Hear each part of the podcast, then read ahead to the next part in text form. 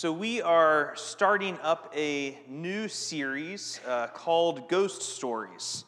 Um, and in Ghost Stories, we're going to work through the book of Acts, um, paying a special attention to uh, you know, the events of Pentecost, um, and look at all the ways that the Holy Spirit was, um, was inspiring and enlivening uh, the ministry of the early church.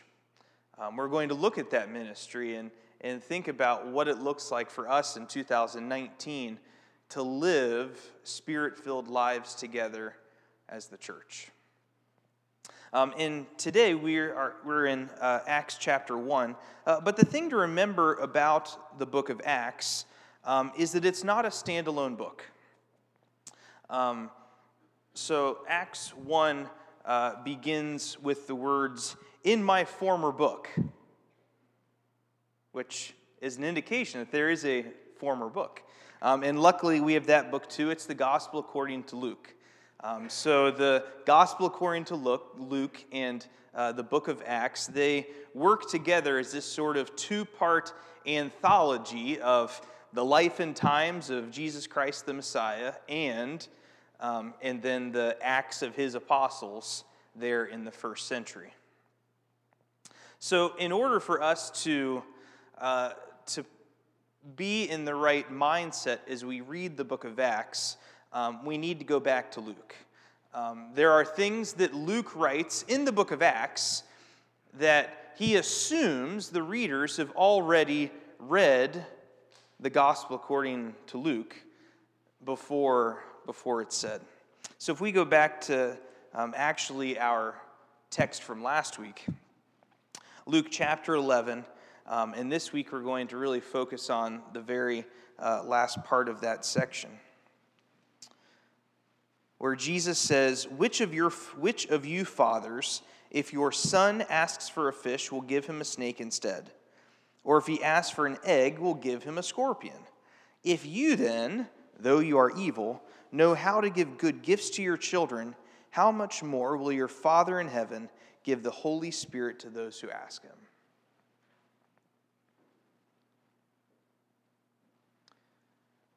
The assumption that Jesus makes here and that Luke makes here is that we want to receive the Holy Spirit. And I think as we get further into uh, this study of the book of Acts, we will um, discover more and more why uh, we want to receive the Holy Spirit. But I've sometimes wondered if the thing that, that holds me back from fully embracing uh, the gift of the Holy Spirit in my life is that I don't really want to receive it. Because we live in the Western Hemisphere in 2019, where the assumption of our culture is that we are self contained problem solving, future creating machines. And to receive God's gift of the Holy Spirit takes us out of the driver's seat.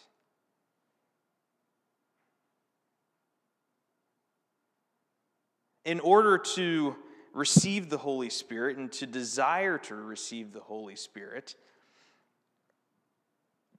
you know, like Brian said, it's, it's this, this process of learning how to open our heart and our soul and our mind to God. It's, it is the, the active process of taking ourselves out of the throne of our lives and inviting God to sit there. As we look at the, the disciples after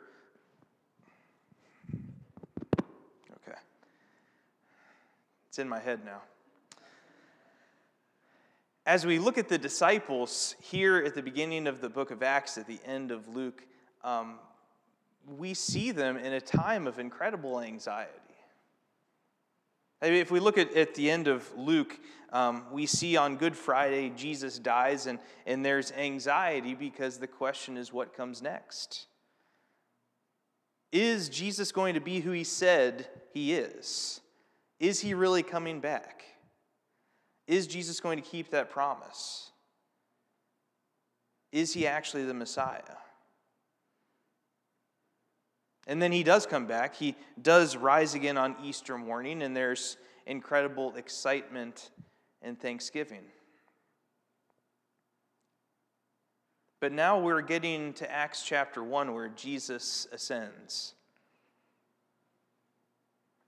And a whole new kind of anxiety crops up. Because Jesus, who has walked with them and led them over the last three years, teaching them his ways and the ways of God, is no longer physically present. But he's promised that another will come. Uh, Jason Vickers, in his book Minding the Good Ground, uh, he writes that the truth is that very little is known about the disciples' lives from the time of Jesus' ascension to the day of Pentecost.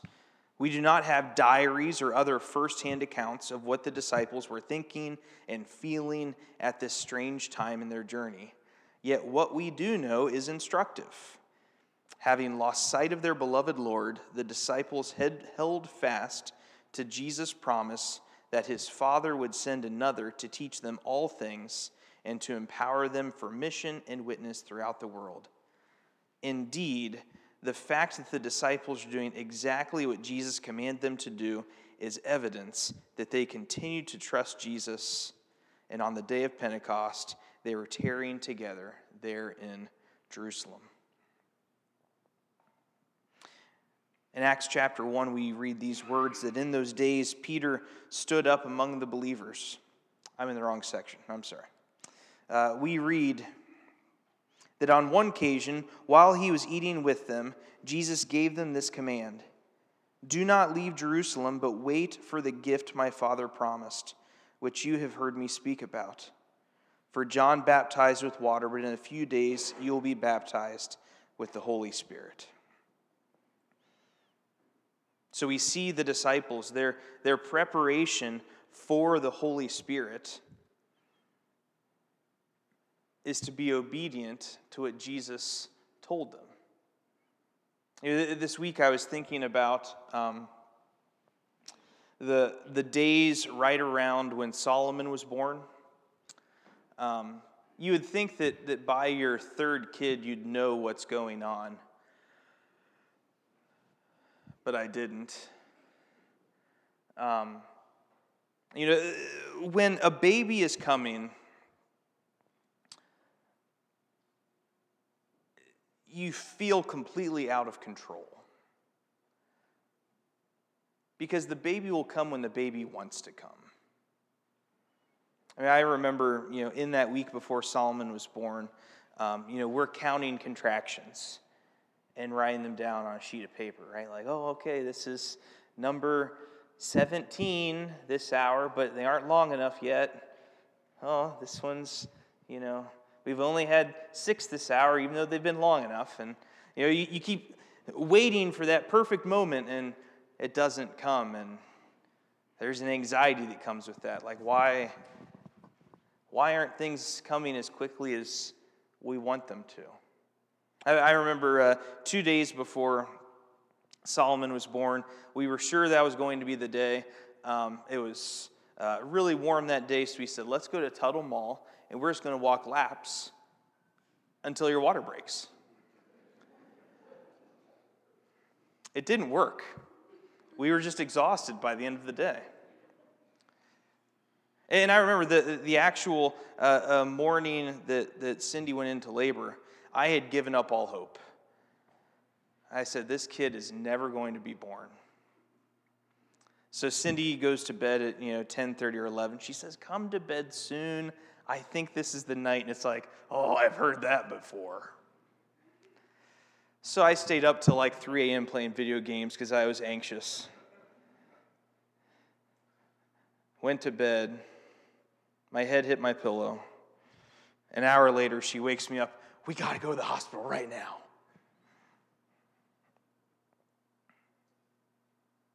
And as I put myself into the mind of the apostles, I have to wonder if that's not where they were. We don't know exactly how long the time frame was from when Jesus ascended into heaven and the day of Pentecost. You know, the Bible doesn't say, it says some days later. But you have to wonder some of the people there in the room must have started to feel like it's never going to happen. Like, we're going to continue to be obedient because, you know, Jesus keeps his promises and it will happen. But, oh, it didn't happen today. I was sure today would be the day. We walked laps around Tuttle Mall waiting for the Holy Spirit to come, but today was not the day.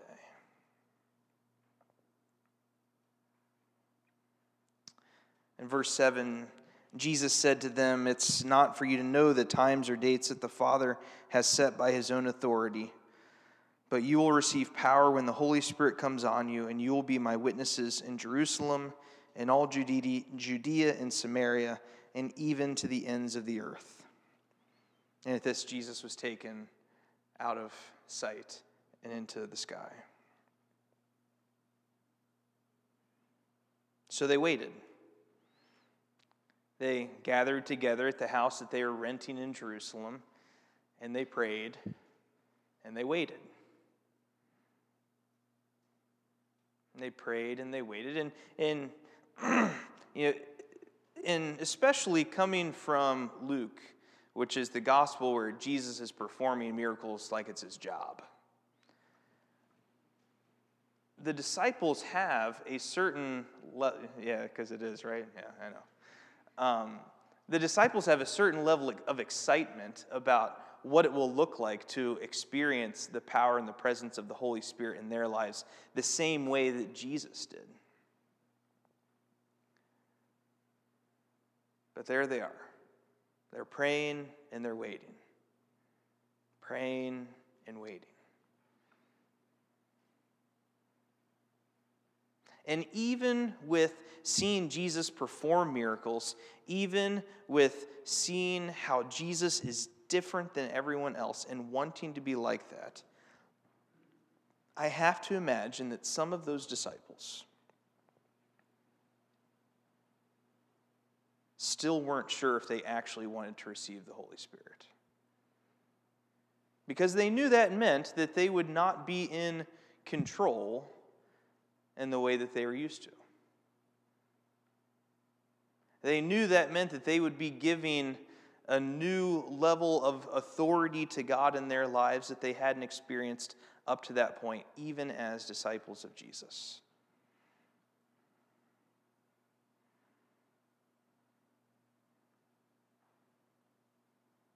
So they prayed and they waited.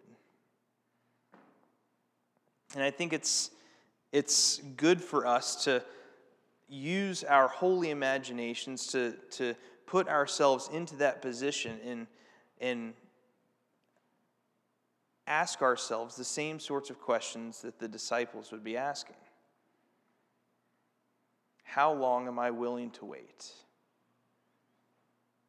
How committed am I to receiving the Holy Spirit and how that's going to change my life?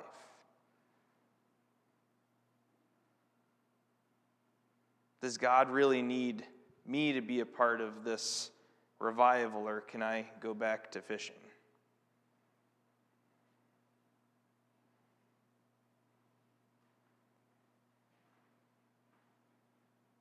And I hope the answer is that, that, yes, like revival is exactly what we want.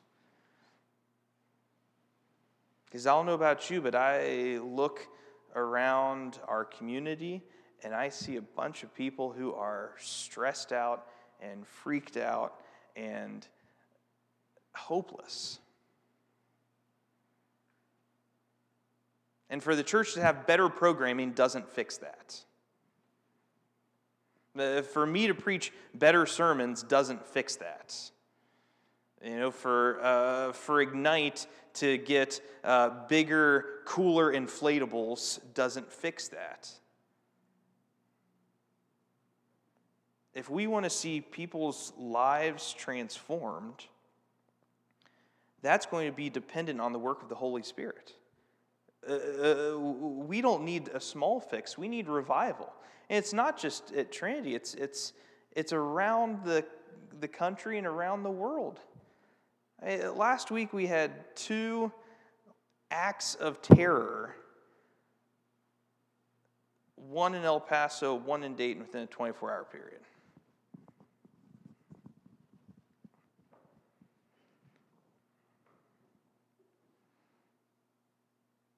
Uh, you don't fix that with a band aid. We need revival. We need the Holy Spirit to show up and to show out and to do the sorts of things that we see the early church doing in Acts chapter 2, in Acts chapter 3, in Acts chapter 4, in Acts chapter 8, in Acts chapter 11, in Acts chapter 13, 16, 17. Because there's no easy, small, humanist solution to the problems that we are facing as citizens of this country, as people living in Grove City, as, as you know, global citizens wanting to see a more just and equitable and kind world.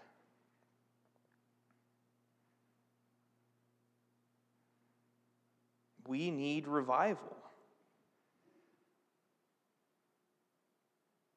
The world needs revival. And the question that we continually need to ask ourselves is are we ready for it? Do we want it? Do we want God to show up and to, to bring about a more kingdom like world if that means that we lose personal control. If that means that, that, that we need to, uh, that we'll be called to do things that we don't feel are in our own self interest. If that means that we're going to be called uh, to love people that we really don't want to. If that means that we're going to be called to go places that we're anxious about.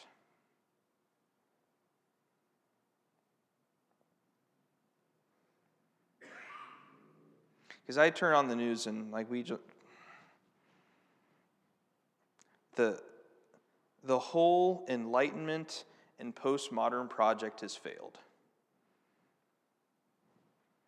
We haven't created the perfect society that we hoped we could. We are more dependent now than possibly ever before and in need of the Holy Spirit bringing revival to our land. When uh, the founder of our movement, uh, John Wesley, was asked, uh, what's, what's the point of Methodism? He said, It is to uh, spread scriptural holiness through the land. It wasn't, you know, well, we want to make the Anglican church bigger, because, you know, he was an Anglican priest. It was a renewal movement. It was, we want to see our world transformed by a people who are spreading holiness. So, in a moment, um, uh, uh, I'll be done, and um, and before Rosemary plays our final song, um, I encourage you to take a moment and ask yourself the question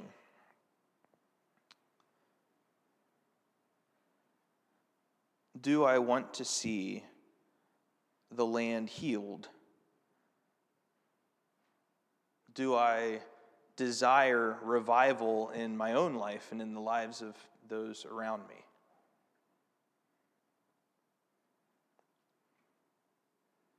Because if we go back to Luke chapter 11, Jesus tells us that God is a good father.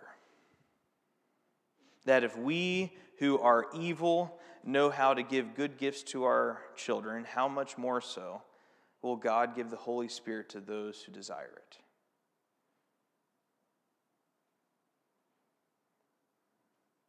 The key to revival, the key to seeing the kingdom of God be present here in our midst, is our desire to be filled with the Holy Spirit and to live fearless, selfless lives for Jesus.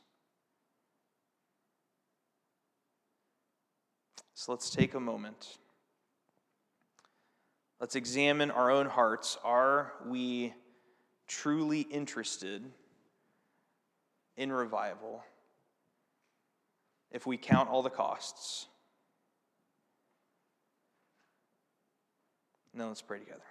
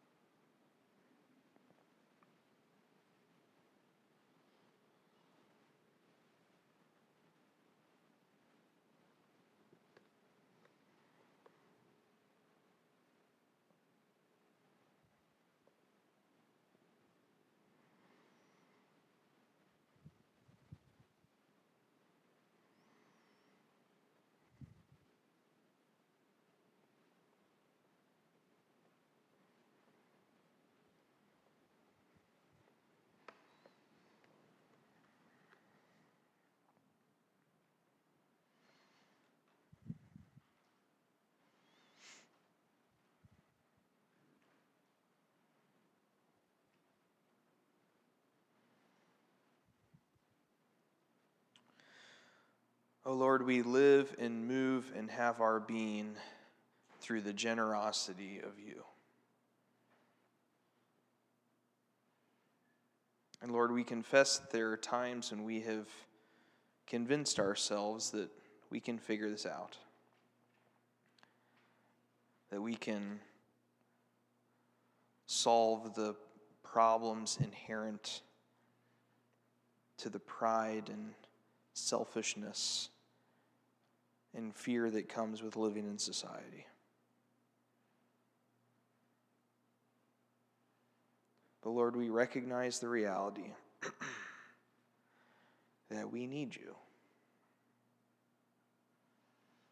That we don't need better programs, that we don't need more stuff. What we need is you.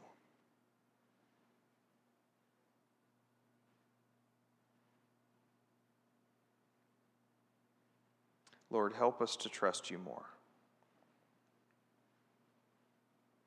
Give us the courage to open up new rooms within our hearts that your Holy Spirit can occupy. Lord, give us the courage to take ourselves off the throne and to put you where you belong.